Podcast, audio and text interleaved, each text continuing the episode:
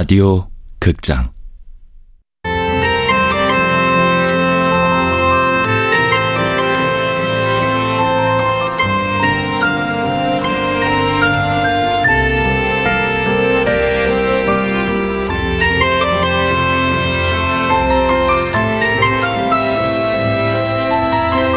통영이에요.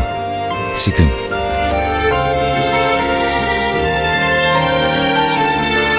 원작 구효석, 극본 김민정, 연출 황영선, 아홉 번째.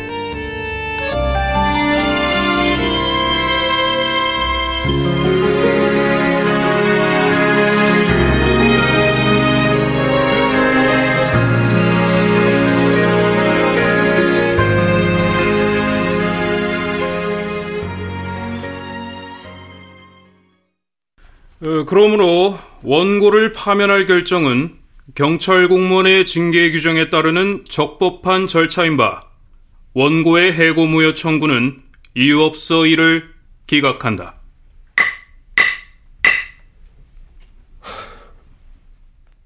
김상원은 짧은 한숨과 함께 고개를 떨궜다. 고문의 참상을 내부 고발한 김상원을 두고 신문 방송에서는 양심과 용기로 축혀 세웠지만 현실은 달랐다. 현실에서 그는 배신자일 뿐이었다. 하지만 난 그런 것에 마음을 쓸 여력이 없었다. 내 머리는 하루 종일 물 속에 있는 것처럼 멍했고 귀에선 이명이 들렸다. 몸을 어떻게 움직여야 하는지 영 잊어버린 사람처럼 방 안에 처박혔다. 아, 총각! 잠깐 나 좀 봐요. 어, 네? 어, 저, 총각 경찰관이라고 하지 않았어? 왜 그러세요? 아니, 왜 갑자기 형사들이 찾아와서 총각이 어떤 사람이냐고 막 묻지? 뭔 일 있어? 뭘 물었는데요? 뭐, 근래 낯선 사람이 찾아오진 않았냐? 밤에 자고 간 사람은 없었냐? 어, 그런 사람 있으면 제각 신고해라. 신고 안 하는 날에는 큰일 나는 줄 알아라. 아- 아무 일 없을 거예요. 아, 야, 무슨 잘못을 했는지 모르지만 내가 아주 무서워서 죽겠어. 그냥 이러다 그냥 우리 집안까지 뭐 잘못되기라도 하면 아우, 생- 저 이거 저 섭섭지 않게 넣었으니까 이사 비용으로 쓰고. 네, 알겠습니다. 방 구하는 대로 나갈게요.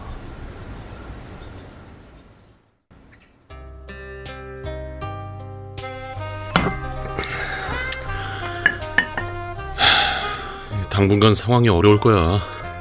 어떻게든 꼬투리를 잡아서 지들 책임 피하려고 혈안이 되어 있으니까. 꼬투리? 네가 지하 조직하고 연관되어 있다. 경찰 내부 스파이다.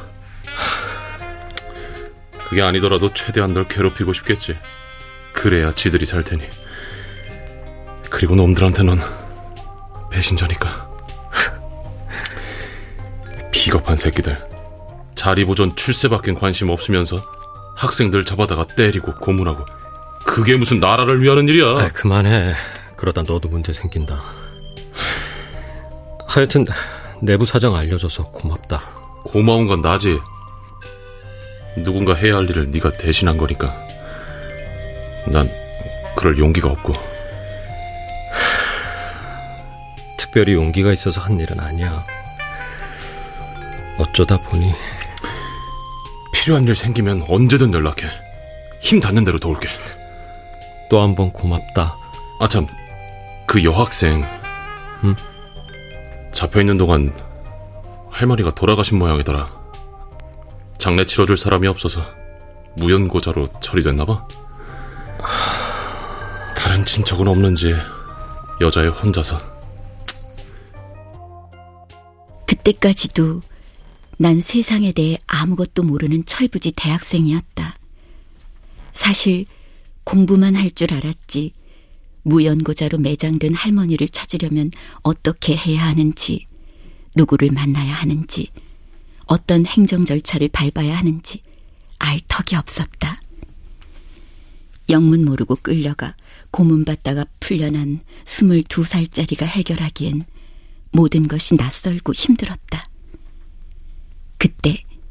김상원이 찾아왔다. 이제 다 됐어요. 그 창구 가서 본인 확인 절차만 밟으면 확인서를 발급해 줄 겁니다. 고맙습니다. 어? 저 김상원이 아니야? 배신자 새끼가 이게 왜 왔어? 희린 씨가 이런 일 당한 건 국가기관의 횡포 때문이었으니까 그 점을 항의하면 화장터를 무료로 사용할 수도 있대요. 결국 그와 함께 할머니의 장례를 치렀다. 가족도 친척도 친구도 없는 장례식에 김상원이 있었다.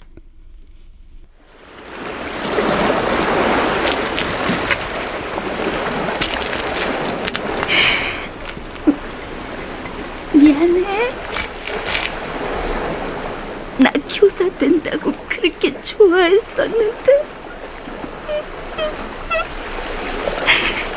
가슴 아프게 가게 해서 정말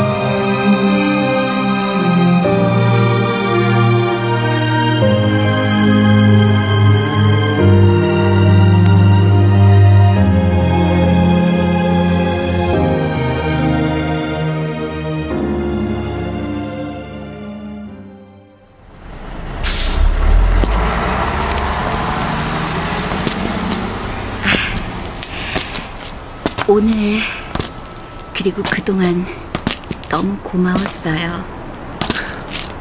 네. 여기서부턴 혼자 갈 수 있어요. 많이 늦은 시간이라 막차 끊어지면 어떻게 가시려고요? 괜찮습니다. 사는 동네가 멀지 않나요?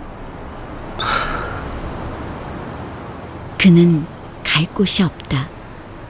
방을 뺀 보증금으로 부당해고 무효 소송을 하는 중이었고 재판에서 패소했으니 그는 빈 털털이일 것이다. 저 괜찮으시면 할머니가 쓰던 방이 비어 있어요. 미안합니다. 오늘 밤만 신세지겠습니다. 나는 그의 인생 전부에게 신세를 졌는데 그를 위해 해줄 수 있는 건 이게 다였다. 다음날 아침 일찍 그는 조용히 대문을 열고 나갔다.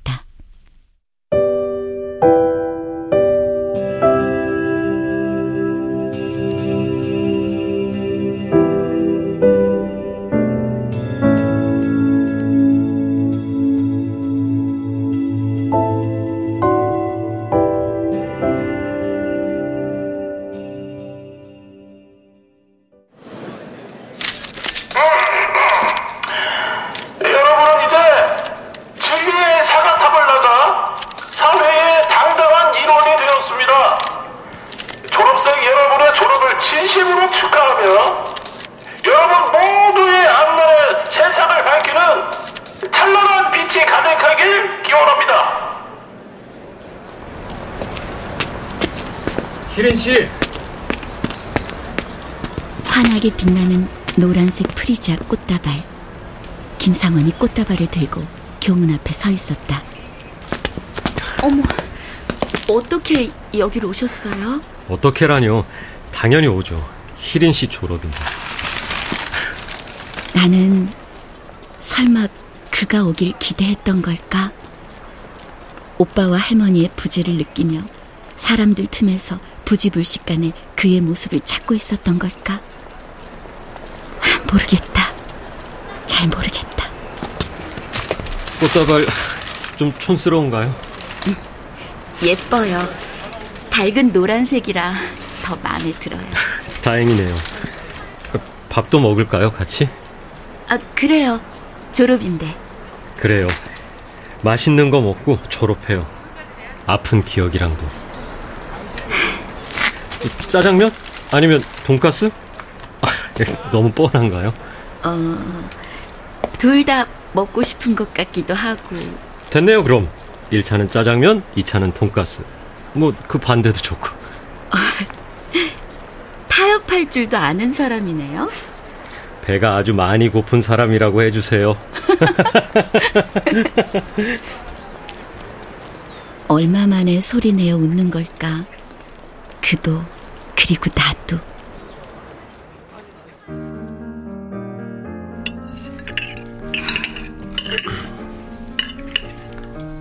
미안해요. 그리고 고마워요. 뭐가요? 저와 관련된 일로 상원 씨 인생이 망가졌잖아요. 그러면서도 절 위해 마음 써주고. 알고 있었어요? 네? 희린 씨에게 마음을 다하고 있는 거. 아, 아 저는 여러모로 신경을 써주시고 그러니까 부담스러운가요? 내 마음.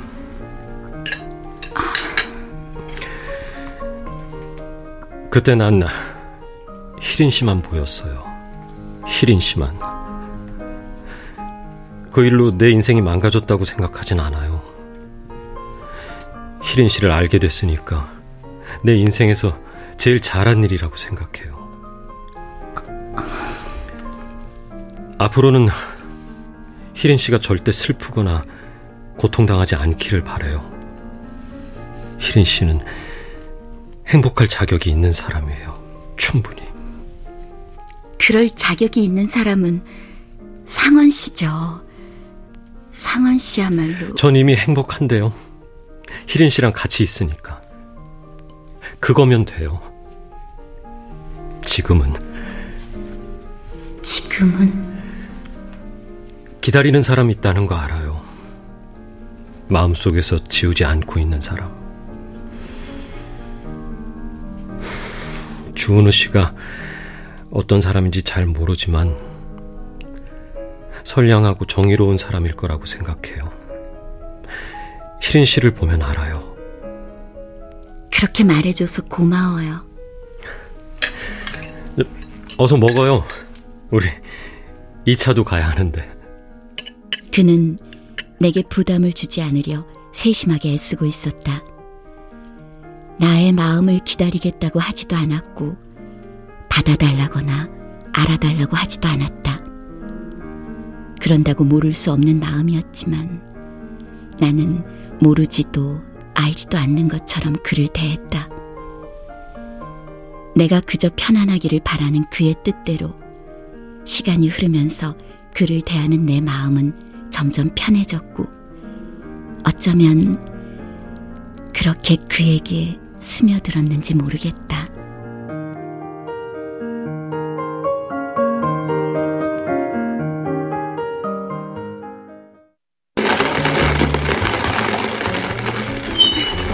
카페 예쁘다. 어, 서 오세요. 어디 앉지? 어, 그쪽 창가 자리에 앉으시겠어요? 아, 네, 네 감사합니다. 어, 저기 3번 테이블에 과탈말라 하나랑 에티오피아 하나요. 아, 그리고 저쪽 혼자 오신 손님은요.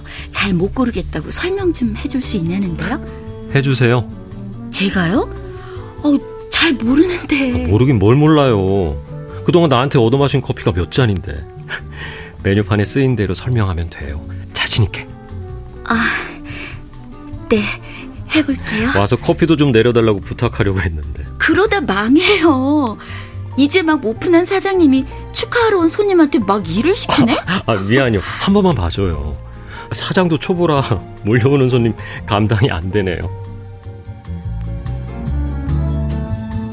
그는 일용직 아르바이트를 한 돈을 모아 한적한 골목 어귀에 작은 카페를 차렸다.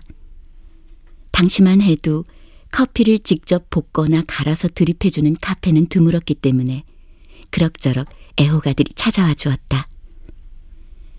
그가 커피를 배운 방식은 좀 특이했는데 이를테면 에티오피아 원주민들이 커피를 끓여 마시는 걸 텔레비전에서 보고 그대로 따라한다거나 하는 식이었다. 이상하게도 그가 하면 뭐든 맛있었다. 와, 정말 대단한 하루네요. 매일 이런 식이면 금방 갑부가 되지 않을까요? 갑부가 되기 전에 병원에 실려갈 것 같은데. 자, 방금 내린 커피. 피곤할 테니 설탕도 좀 넣었어요. 아, 아, 정말 맛있어. 어쩜 이렇게 맛있을 수가 있어요? 정말요? 나 돈 금방 벌겠네. 가르쳐 줘요. 나한테도. 커피요? 네. 그럼 나도 상원 씨 바쁠 때 좀 제대로 도울 수 있잖아요. 아, 물론 상원 씨가 원한다면. 나야 당연히 좋지만 그 임용고 씨 준비도 바쁠 텐데. 이렇게 맛있는 커피 나도 좀 내려 보자고요. 그래요. 가르쳐 줄게요. 희린 씨 부탁은 뭐든 다 좋아요. 뭐든? 그럼요. 아, 늦었네. 가봐야겠다. 어, 근데 여기서 지내는 거 괜찮아요? 그럼요. 아무 문제 없어요. 내가 지내던 방 중에서 제일 넓은데.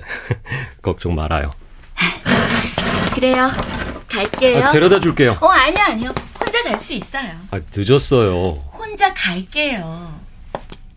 아직도 혼자가 더 편한가요?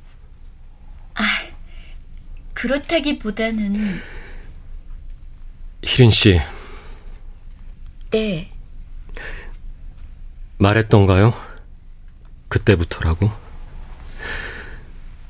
희린 씨가 불편한 팔로 조사실과 땡볕 아래 컨테이너 유치장을 오가던 그때 희린 씨 눈과 마주친 그 순간 내 모든 것은 결정되어 버렸다고. 희린 씨가 내 모든 것이라고. 상원 씨. 내가 희린 씨를 원하는 데는 사랑 그 자체 이유 말고는 다른 어떤 이유도 없어요. 그저 그뿐이에요. 그리고 희린 씨가 날 받아줄 수 없다면 원하는 대로 하겠습니다. 대신에 내 생에 다른 여자는 없어요. 단연코. 희린 씨가 유일하니까요. 나머지 생은 혼자라도 좋아요. 그러니 혼자가 더 편한 희린 씨 마음도 이해합니다. 시간이 시간이 필요해요. 네. 시간은 많아요. 우리에게 얼마나 시간이 남아 있는지 아무도 알 수 없다. 그런데도 시간은 많다는 사람과 시간이 더 필요하다는 사람. 시간이 누구를 기다려줄까? 1년 후, 우린 함께 살 집을 구했다. 새로 구한 집 창가에는 벚꽃이 만발했고, 봄을 머금은 벚꽃은 찬란한 빛을 방 안으로 들이웠다.